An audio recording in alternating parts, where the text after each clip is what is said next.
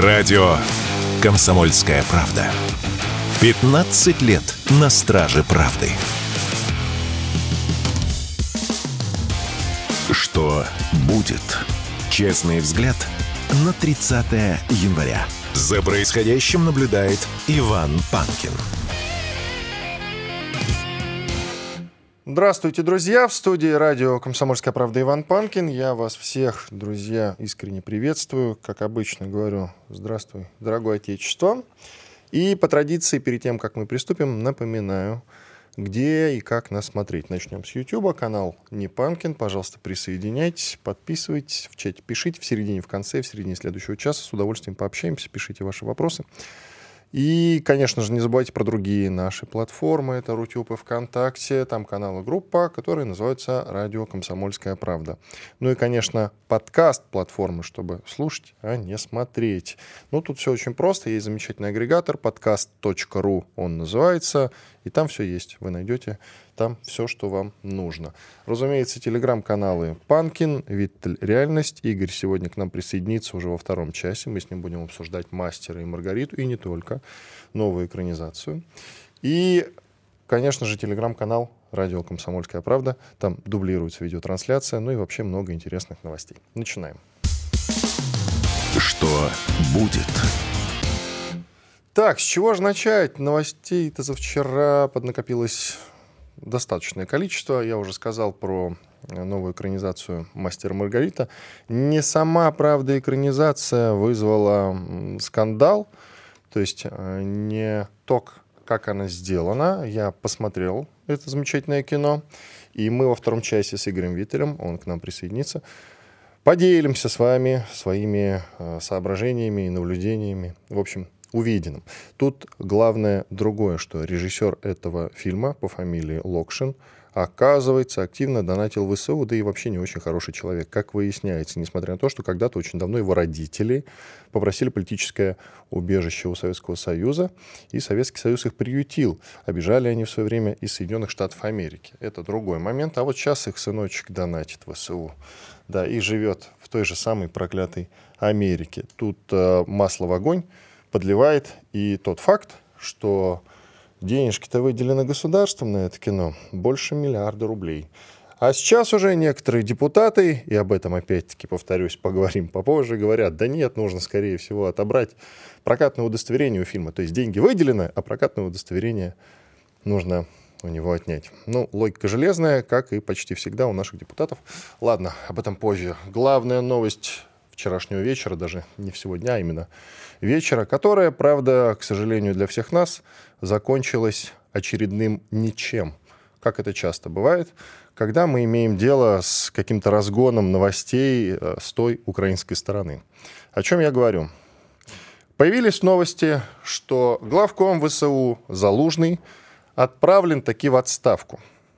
Несколько месяцев назад э, мы уже сталкивались с подобной историей. Тогда тоже какое-то количество нардепов, так называемых, то есть народных депутатов, как нынешних, так и бывших, нам сообщали, что вот все, бумаги подписаны, его сняли, э, заменили там на кого-то, он уедет э, там послом в какую-то другую страну или еще куда-нибудь уедет, может быть, на нары и так далее. Потом выяснялось всегда, что это все вбросы. Вообще тема конфликта Зеленского и Залужного, как мы с вами знаем, муссируется очень давно. И, скорее всего, этот конфликт есть, не зря о нем пишут зарубежные издания по всему миру. Так что, ну да, скорее всего, они все-таки в конфликте. Понятное дело, почему у Заложного высокая популярность в народе, не у всех, правда, военнослужащих, но у большинства. И, в принципе, в народе заложенный такой мужик, который старается, все делает, все, что возможно – и президент на его фоне, который как бы ну, не отличается ничем позитивным и положительным. Всегда смурной, а, ничего хорошего не говорит, только ездит, деньги клячет, а толку от него, в общем-то, никакого. И рейтинги Зеленского, как мы все знаем, очень низкие. Повторюсь, а, не в пример господину Залужному. Отсюда, собственно, и конфликт, который действительно между ними, как я уже сказал, есть. Что же мы имели вчера? А, пошли сообщения, опять-таки, от одного нардепа, правда бывшего, это важно. А, этот самый нардеп, народный депутат, заявил о том, что, да, вот я вижу Борислав Береза, его имя и фамилия, он заявил, что депутат украинского парламента Алексей Гочеренко ему сообщил, что указ уже по отставке Залужного подписан, и ему предлагали должность посла в одну из европейских стран. Он отказался, и все, он, в общем-то, больше не, в глав... не главком. Далее эту историю уже подхватывают два довольно авторитетных э, украинских журналиста. Один из них по фамилии Бутусов, а другой из них по фамилии Цымбалюк. Вы можете его знать по пресс-конференциям президента Владимира Путина, президента России, потому что этот самый Цымбалюк э, до какого-то момента, особенно до специальной военной операции, регулярно появлялся на этих самых пресс-конференциях, и ему давали возможность задать президенту вопрос. Он, конечно же, задавал в своем украинском, э, я имею в виду воинствующее, украин, воинствующее украинство в своем стиле, в таком. так вот, этот самый журналист э, Цымбалюк заявил э, и вообще пошел дальше. Он сказал, что на место отправленного в отставку Заложного теперь поставлен руководитель главного управления разведки, то есть ГУР, Кирилл Муданов. Ой, извините, конечно, не Муданов, а Буданов. А Кирилл Буданов. И вот эта новость уже заставила всех всколыхнуться. То есть практически все наше телеграм-пространство подхватило эту новость. Ну, когда уже есть имя нового человека, а не просто заявление об отставке, все уже думают, ну да, наконец решение принято. Плюс не Цимбалюк, не э, вот другой журналист, Бутусов, обычно такими инсинуациями не занимались. И тут вдруг все как один подхватывают эту новость о том, что все, Залужному наконец-то конец, извините за тавтологию, его больше в главкомах не будут. Называются разные фамилии, в том числе там Сырского, это один из известных, да, он, э, по-моему, начальник там сухопутных войск. И вот так эта история развивается до того момента, пока Министерство обороны Украины не говорит о том, что, извините, но это неправда. И тут, конечно, мы все расстроились. То есть в очередной раз на Украине происходит такой бардак, что все обсуждают какую-то там условную отставку э, любого официального лица, а потом через какое-то время выясняется, что все это ложь, клевета и наговоры. Это, конечно, все очень печально для нас, но, тем не менее, с другой стороны, какая разница, Залужный будет или Сырский, или еще кто-нибудь э, главкомом вооруженных сил Украины. Какое нам до этого дело? Ну, начнем с того, что многие люди, из нашей военной среды все-таки подтверждают, нравится нам это или нет, что Залужный хороший военачальник, и нужно отдавать ему должное. И в принципе некоторые из них даже говорят, что, наверное, лучшего главкома у ВСУ уже и не будет. И вот этот как раз-таки факт нам на руку. Все эти разговоры о том, что там все решают другие люди, а не главком Залужный, они справедливы лишь отчасти потому что непосредственно, несмотря на все вот эти вот советы от этих вот наемников, или можно их называть советниками, как угодно, натовскими или не очень, они, конечно, хороши до того момента, пока эти самые советники не сталкиваются с теми реалиями, с которыми имеют, э, с которыми сталкиваются вот эти самые военнослужащие украинской армии, среди них, конечно, Залужный. То есть ситуацию на фронте они знают гораздо лучше. Несколько раз я слышал от э, разных военнослужащих украинской армии на разных YouTube-каналах, когда они рассказывали. Нам ставится вот, значит, там каких-то высокопоставленных наемников, которые у нас там вот есть, отряд с наемниками, и мы к ним, э, значит, и мы с ними вместе. И они говорят, вот нужно выполнить такую боевую Э, задачу. Мы идем, выполняем, возвращаемся. Они удивляются, как вам это удалось. Ну, то есть вы понимаете, да? И Залужный, конечно, в этом смысле куда более профессиональный человек, чем любые его коллеги из там, условного коллективного Брюсселя. Что касается другой главной темы, которая длится уже некоторое время. Это, конечно, революция в Соединенных Штатах Америки, которой, к сожалению или к счастью, не наступила. Гражданская война, революция, можно назвать как угодно. Ситуация, как сейчас говорят, ситуация накаленная, но гражданской войны не будет. Жители Техаса э, сами рассказывают о том, вот э, многие журналисты с ней общаются с теми людьми, которые там живут, и, конечно же, как бы нам этого не хотелось. Но воевать там в Техасе никто с федералами не собирается. Да, они хотят, чтобы их интересы, конечно же, ну, в каком-то смысле их интересы были учтены, но при этом не хотелось бы, чтобы дошло до войны. Байден по-прежнему не хочет общаться с губернатором Грегом Эбботом.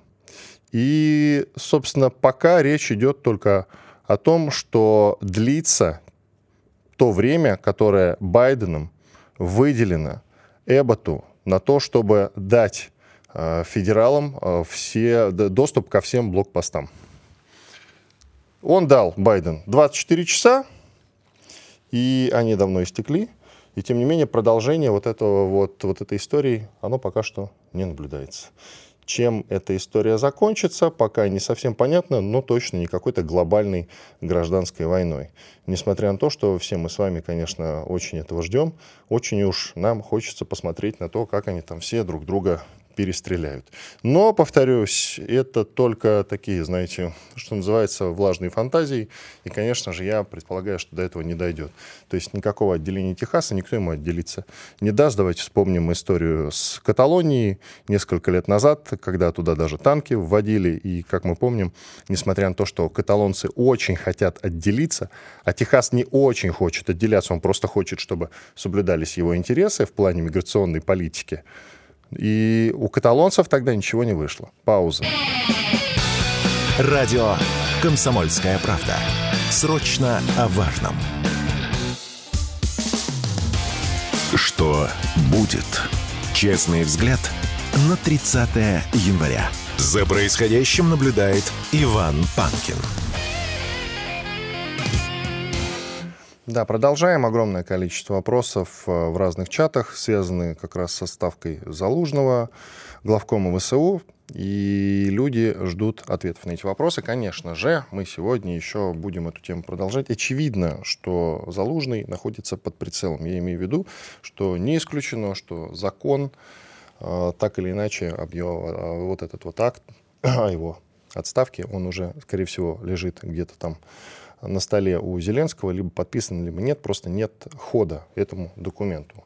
Это не исключено, многие об этом э, вчера писали.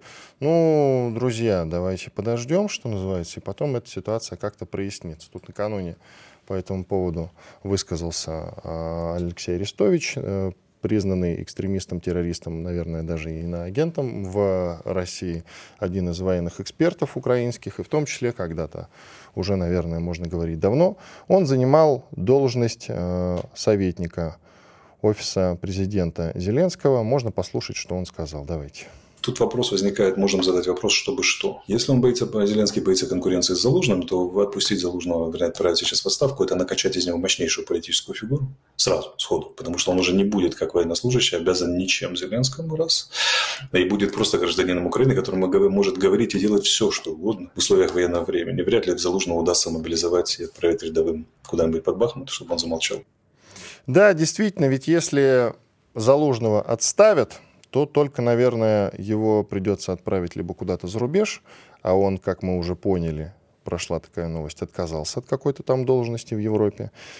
Ему развязывают, по сути, политическую карьеру. То есть после отставки начинается его уже не военная, а политическая карьера. И там он уже становится реальным конкурентом Зеленскому. И я думаю, что, в принципе, и до военного какого-то переворота или военного вмешательства, наверное, недалеко. То есть такой марш, марш справедливости по Залужному, если хотите, он вполне себе вероятен в этом смысле, потому что огромное количество военнослужащих пойдут за ним. А почему они пойдут? И вообще, почему, собственно, среди прочего, Зеленский точит зуб на Залужного? Ну, среди прочего, например, а, вот последний а, последние новости по поводу их конфликта связаны как раз с законом о мобилизации. Заложный говорил о том, что нужно на фронте больше людей, нужна полная тотальная мобилизация, абсолютная. Всех на фронт, всех на фронт. Вот такая вот, вот по такому принципу. А Зеленский, ну, ввиду того, что рейтинги не очень высокие, говорит, что, ну, извини, я сейчас так вот прям сделать не смогу. То есть это такой, знаете, вопрос постепенный, как она там идет, вот эта война, с их стороны война, с нашей спецоперацией, так она пусть и собственно, продолжается. И мы не можем сейчас всех подряд отправить на фронт, ну, потому что это вызовет сильное недовольство в народе. А оно и так, на самом деле, не то чтобы маленькое, согласись, господин Залужный. А Залужного этот момент, опять-таки, в очередной раз не устраивает. В, то есть противоречия накапливаются между этими двумя игроками. Но в то же время Зеленскому выгодно, что пусть даже он этого человека не любит, но он обязан э, исполнять свои, свои обязательства какие-то перед ним. И, собственно, вот так потихонечку между ними э, отношение этой ситуации и накаляется. У Киева нет времени на отдельные испытания производимого на Украине вооружения, поэтому испытания проводятся прямо на поле боя. Это тоже а, такой триггер в их отношениях. Они прямо сейчас, а, вот даже какие-то западные вооружения, я слышал накануне, поставляются новые, среди прочего, с которыми они еще не имели дел. Так вот, нет возможности отстреляться предварительно на полигонах. Все приходится, э, все приходится пробовать непосредственно, да, действительно, уже на линии боевого соприкосновения. Это тоже одна из огромных проблем. Зеленский по какой-то причине не может э, выделить дополнительные средства на реализацию вот этих проектов, о которых просит его Залужный. Вообще, насколько известно, Залужный Залужный выдвинул к Зеленскому ряд ультиматумов, без которых он, Залужный, не может дальше полноценно воевать и возвращать, как они это называют, возвращать утерянные территории. Зеленский на это закрывает глаза, смотрит сквозь пальцы или еще что-то делает. Короче, ему, судя по всему, пофигу. Может быть, он в наркотическом угаре в этот момент пребывает недавняя новость всех рассмешила, что в Амстердаме хотят легализовать э, какие-то тяжелые наркотики, в том числе кокаин, насколько я понял. И, конечно же, э, все наши телеграммеры не упустили возможности пошутить, что если когда-нибудь Зеленский сбежит из Украины, то лучшее место для него это как раз этот самый Амстердам. Вернемся к Соединенным Штатам Америки и к э, поставкам вооружений. Госсекретарь, госсекретарь США по фамилии Блинкин тут высказался на тему того, что прекрасно они уже видят, э, прекрасно они уже видят, вот я открыл эту новость, что власть США уже заметили последствия отсутствия военной помощи Украине на поле боя. Этот самый Блинкин об этом и сказал, по его словам, без одобрения финансирования в будущем все то, чего добилась Украина с начала боевых действий, окажется под угрозой. Вот его цитаты. Сейчас у нас закончилась военная помощь, которую мы оказывали Украине, и мы даже видим некоторые свидетельства того, что это значит на этом самом поле боя. Без этого, проще говоря, все, чего достигли украинцы, и то, чего мы могли бы достичь вместе, окажется под угрозой.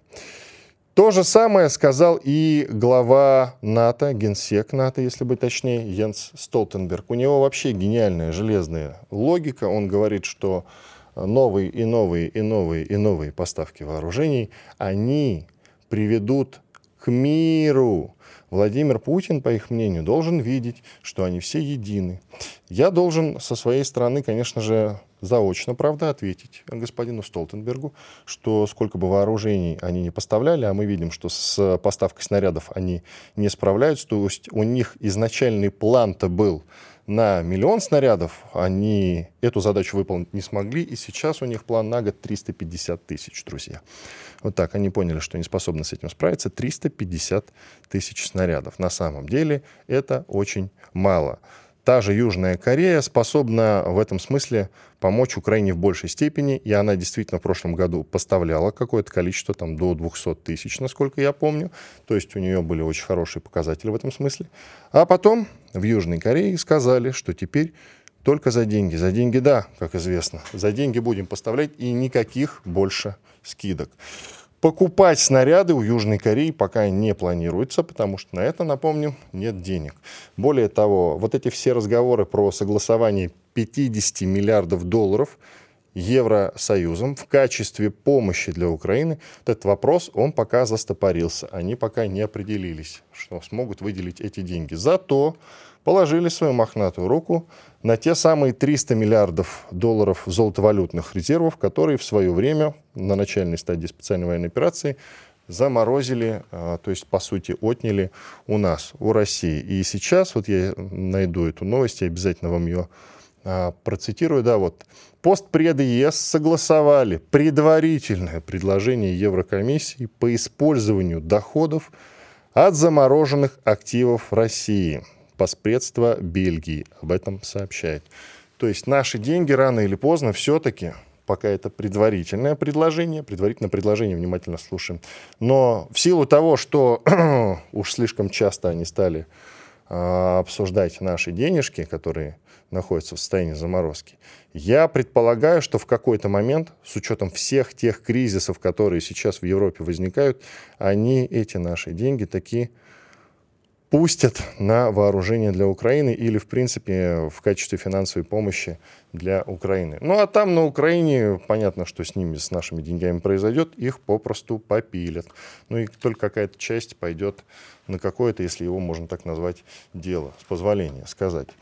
В Польше, э, так, не в Польше, в Чехии, президент Чехии Петр Павел заявил, что ситуация вокруг Украины может измениться в случае победы Дональда Трампа на президентских выборах. И он э, думает, что Трамп может заключить соглашение с Владимиром Путиным.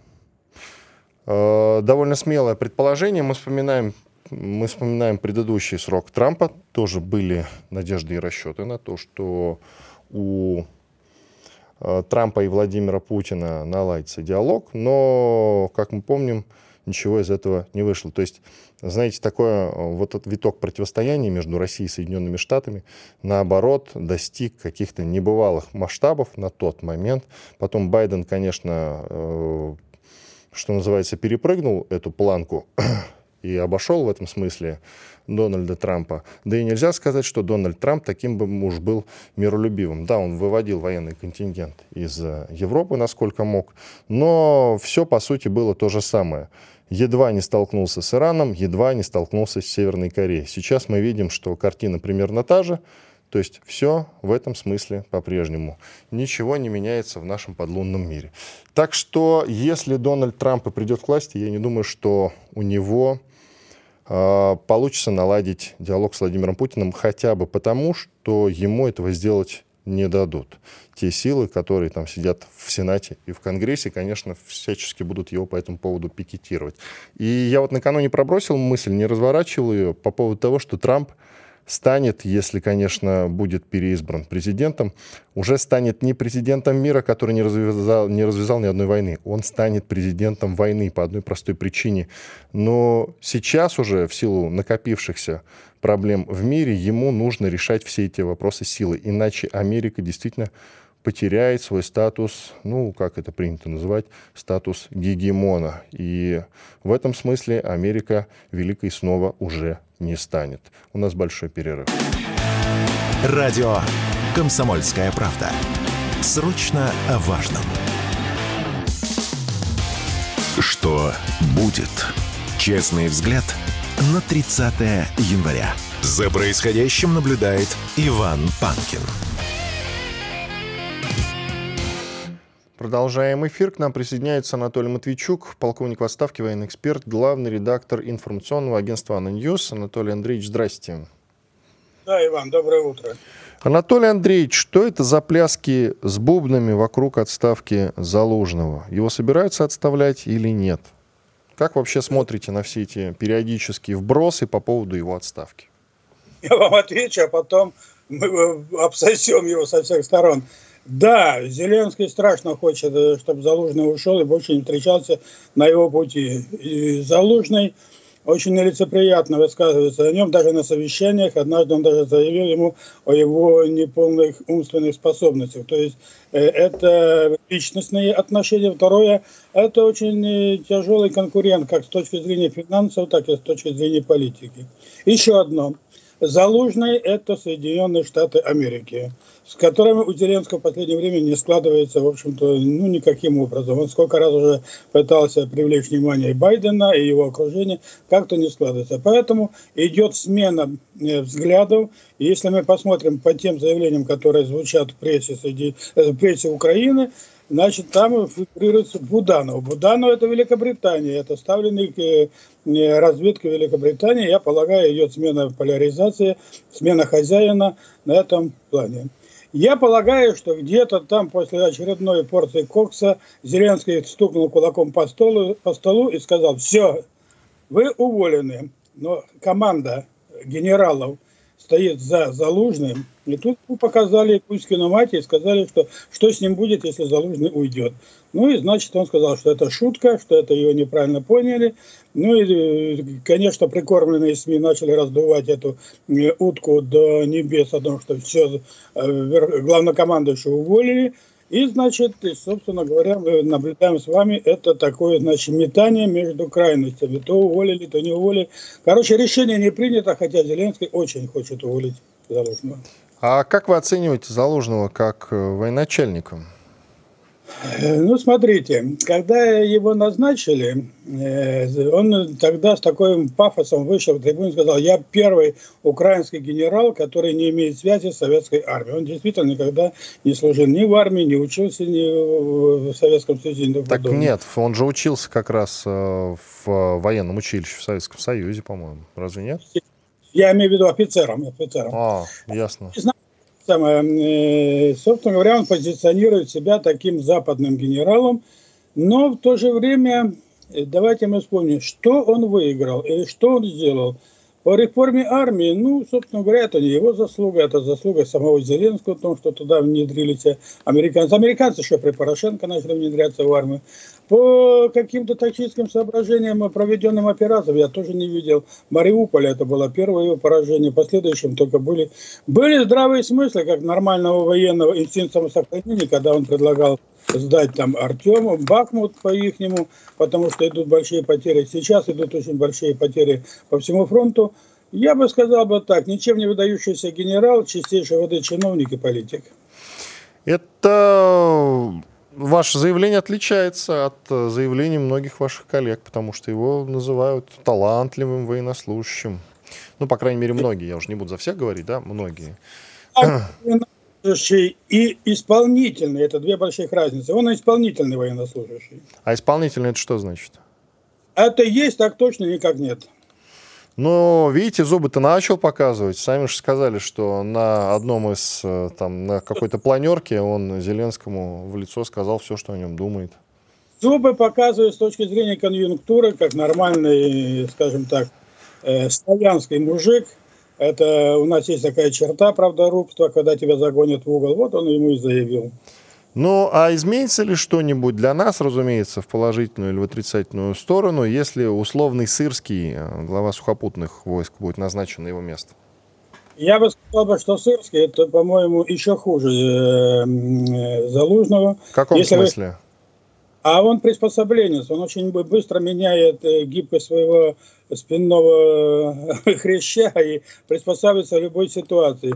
И второе, Сырский его ослепила зависть Залужного. На протяжении всей вот этой кампании все подсиживал Залужного, мечтая занять его место. Ну, сейчас, если он заступит на его место, ну, Иван, вы вспомните меня, ничего мы не увидим с точки зрения гениального, с точки зрения военного искусства. Мы увидим, скорее всего, продолжение этой бессмысленной войны, этих бесчеловечных отношений к своему населению – ну и э, затягивание этого военного конфликта. Ну, то есть для нас-то все-таки получается выгоднее, если уж Сырский даже хуже, чем Зеленский. Ослабление противника нам всегда выгодно. А вот э, зависит ли что-то действительно от этого условного заложенного? Я вот, э, возможно, по наивности думаю, что многое зависит. Мы все думаем, что там натовские генералы решают. А на деле, исходя из того, что я вижу, а я много смотрю украинского ютуба, и там как раз военнослужащие, которые в отпуске находятся, они рассказывают, что сами уже учат натовских советников, а не наоборот. Я, это есть, да. Однажды мне приходилось работать в коллективе, э, ну, скажем так, офицеров-западников. Вы знаете, стандартность мышления и масштабность их поражала. Ну, например, при разработке какой электронной задачи по тактическим э, возможностям, машина давала постоянно сбой. Мы не могли понять, что происходит, когда подошел этот сержант-негр, он заявил о том, что мы вводим неправильные данные, потому что мы на батальон даем дивизион. Мы говорим, там нет для принятия решения, нужно, чтобы этот батальон был с двумя дивизионами. Ответ был ошеломляющий. На батальон положен только один дивизион. Поэтому машина не воспримет, если вы дадите ей два батальона. То есть это стандарт наработка каких-то задач, и, собственно говоря, этому учили их натовцы. А эти люди, которые сейчас находятся против нас, при всей негативности моего отрицания их как военачальников, все-таки прошли много в советскую школу, российскую школу, много учились военных училищах. Они имеют азы представления о советской военной науке. И их мышление, оно, конечно, пространственно и достаточно быстро переформатируется в точку зрения э, успеха на поле боя. Что мы видим? Мы видим попытки самостоятельных решений, как-то отвода войск, маневра войск, нанесения различных ударов и тому подобное. Хотя бы я очень осторожно относился бы к этому своему постулату, но все-таки э, какие-то мысли проскакивают в их действиях. А может быть, дело все в том, ну, с учетом того, что журналисты участвуют вот э, в этих вбросах, несколько поучаствовали, тот же Цымбалюк, который, как вы помните, на пресс-конференциях Владимира Путина засветился. До этого журналисты вбросами не занимались. В основном э, народные депутаты, так называемые, нардепы все эти инсинуации вбрасывали в информационное пространство. А тут вдруг и Бутусов, украинский журналист, и Цимбалюк начали об этом поговаривать. Так может быть, в силу того, что они-то видят э, то, что происходит на фронте, у них действительно претензии есть к Заложному как к военачальнику. Вообще, как э, к нему относятся в армии? Говорят, что у него в армии огромная популярность. А может, это не так? Нет, вот вы знаете, я насколько знаю, что действительно есть популярность. Смысл заключается в том, что он э, коллегиальный генерал, он прислушивается, он умеет делать выводы, он, э, когда делает выводы, принимает решения, ну, правда, не всегда правильные, но принимает решения. То есть он возрастил команду, которая следует за ним. И я думаю, что вот эти э, директора СМИ, как вы их назвали, господин э, Гордон и вот этот, ну, что-то они видели, скорее всего. Нет, там, там Бутусов был и Цымбалюк, вот они высказались. Я, Гордон, кстати, по-моему, молчал вчера. Ну, я мне для этого э, все. Ну и Цымбалюк, значит, ну, что-то они видели, раз они говорили. Ну, Иван, знаете, что я хотел бы сказать? Все-таки военная школа Украины при всем брательным натовским оружием, ношение темных солнечных очков, там крестов, которые они понашивали, остается все-таки еще той советской русской школой, которая перешла им по наследству после развала Советского Союза. Напомним, что Гордон тоже внесен в список э, иноагентов как минимум. Уж не помню по поводу экстремистов-террористов, но иноагентов и список иноагентов, да, он пополнил в свое время. А как вы в целом оцениваете вот текущее положение дел на фронте? Э, знаете, я очень сдержанно смотрю сейчас на ситуацию. Меня очень настораживает два момента. Первый момент. Противник ослабленный, понес большие потери, э, фронт нестабилен, противник пытается стабилизировать и воссоздать оборону, а мы молчим. По всем правилам науки должен быть решительная контратака, наступление со всех сторон, охватов, глубокий удар, не дать возможности противнику перейти к обороне. Почему? Если мы дадим ему возможность перейти к обороне, по весне мы столкнемся с Мариуполем, Артемовском, э, Угледаром и тому последующее. Он, он закопается, укрепится. А с точки зрения тактики, мне нравится, очень хорошие успехи идут на Купянском направлении, применена тактика не прямого дуболомства ломать оборону. Делаются обходные маневры. Мы с вами были свидетелями про эту трубу. Да, это эпизод, но это эпизод говорит Давайте том, что... напомним, давайте напомним, как там дело было с трубой-то. Это когда был э, по трубе прорыв э, в тыл к противнику совершен? Более 100 человек пехоты прошли по трубе. Труба я, осталась из незапамятных времен, она была заброшена, но наши разведчики ее нашли, вычистили, несколько попыток было, там оказалось мало воздуха, были подготовлены работы, просверлены дырки, и более 100 человек прошли в тыл группировки. По команде... Да, и на, у нас получилось продвинуться как раз в Авдеевке. Давайте перерыв сделаем. Анатолий Андреевич, оставайтесь с нами, через две минуты продолжим. Анатолий Матвейчук. Комсомольская правда. Радио, которое не оставит вас равнодушным. Что будет? Честный взгляд на 30 января. За происходящим наблюдает Иван Панкин. Я Анатолий Матвейчук, полковник в отставке, главный редактор информационного агентства «ANNA News». Анатолий Андреевич, давайте продолжим и поговорим о проблемах. Вот что вы можете выделить? О проблемах у нас, разумеется. А то мы все про Залужного, да про Залужного.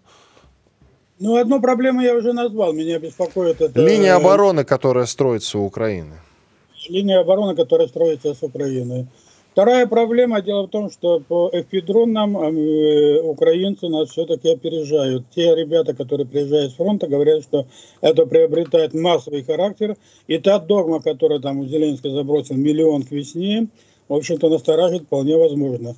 Дело в том, что при катастрофической нехватке снарядов они э, начали компенсировать это всем этим беспилотникам, и мы с вами наблюдаем, что активность их значительно увеличилась.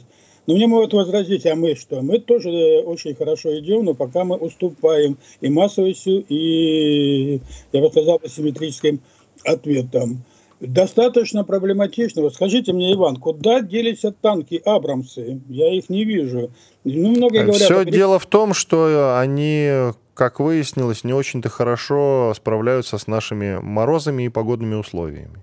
Вот. Согласен, это я верю, резиновые катки не позволяют по снегу, там все, но я полагаю, что их отвели на вторую линию обороны, которая готовится возле Киева. Это Киевский район, там есть данные группировка от 100 до 150 тысяч, даже называют цену, и там создается такой, знаете, э, общевойсковой да какой общевойсковой резерв? Я, скорее бы сказал бы, второй эшелон обороны, который в случае прорыва нас обороны на этом направлении будет выходить на направление, наносить контрудары и сдерживать наше наступление.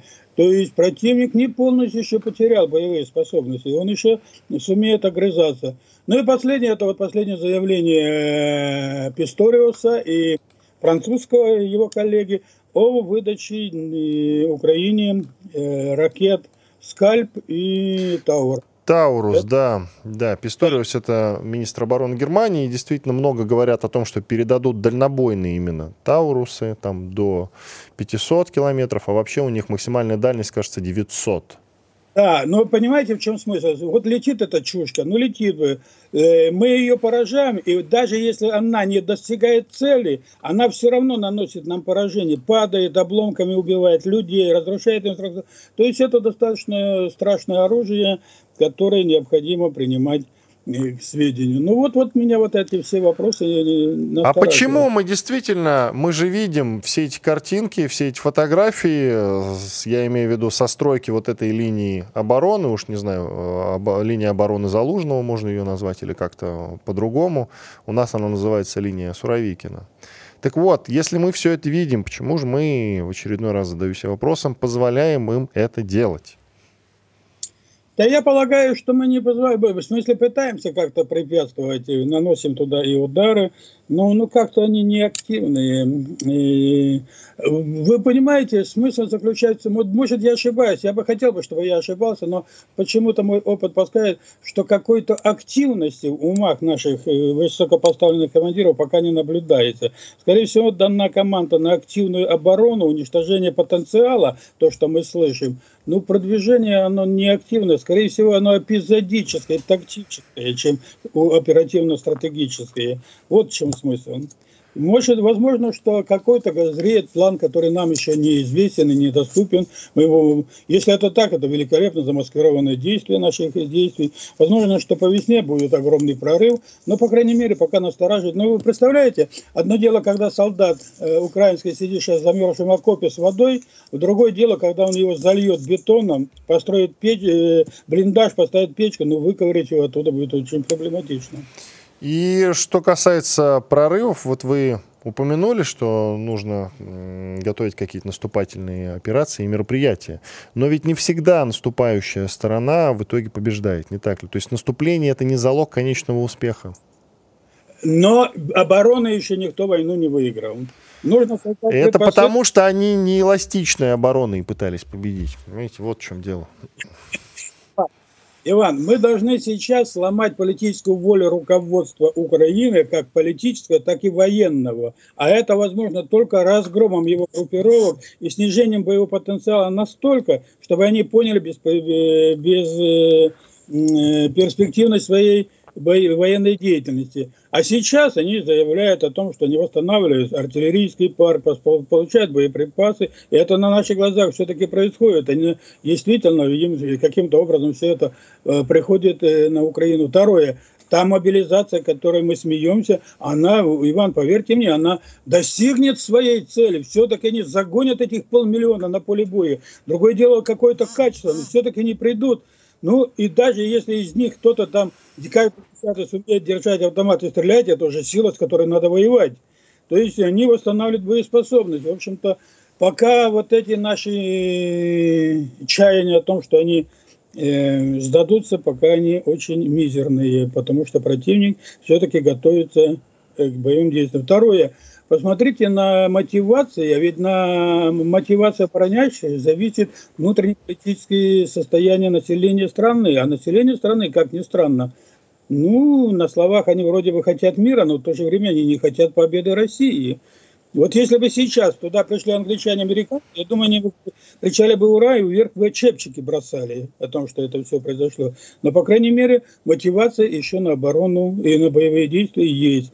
То есть э, нам очень тяжеловато будет все это достигать победы, но победа может, по моему глубокому убеждению, только какими-то ну, чередой последовательных побед, разгромом группировок и выхода хотя бы вот на рубеж, я его определил для себя так, Одесса, э, Николаев, Кировоград, Харьков. Но это по Днепру, я правильно понимаю? Днепру. А далее, я полагаю, можно эту территорию столбить и начинать переговоры. Но для того, чтобы по Днепру, причем э, я имею в виду, вы имеете, э, я надеюсь, вы имеете в виду оба берега с Херсоном, правда ведь? Вот. Истровье надо развернуться, блин. Uh, да, а Херсон-то как брать? Это, наверное, самый сложный город вот сейчас из остальных. Даже сложнее, чем Харьков, на мой взгляд. Вы знаете, если мы возьмем вот эти все города, Херсон пойдет сам по себе, блин. Бесперспективность будет на лицо. Там... А, а почему он uh, пойдет сам? Чего это вдруг? А группировка будет окружена со всех сторон, придется или умирать, или сдаваться. Но, как мы видим, умирать они умеют, кстати говоря. Надо отдать им должное. Вы знаете, тут мне рассказал один корреспондент, не буду ее фамилию называть, он говорит, вот, Анатолий Андреевич, вы не поверите, наши окружили пехоту их там возле Херсона и кричат, эй, сдавайтесь. А оттуда с камышей голос такой, русские не сдаются. Мы, говорят, обалдели все. Понимаете? Это То украинцы есть... кричали, русские не сдаются? На русском языке, да, русские не сдаются. То есть это вот такая у нас идет... Самое страшное то, что я в этой войне наблюдаю не просто войну, а гражданскую войну. Одного народа друг против друга. И с одним менталитетом, с одним понятием о жизни, смерти, с одним понятием, а, ну, в общем-то, братья против братьев, когда мы с вами смеемся, а между прочим, вот вам свежая новость от уполномоченного по защите государственного языка, зовут его Тарас Креминь.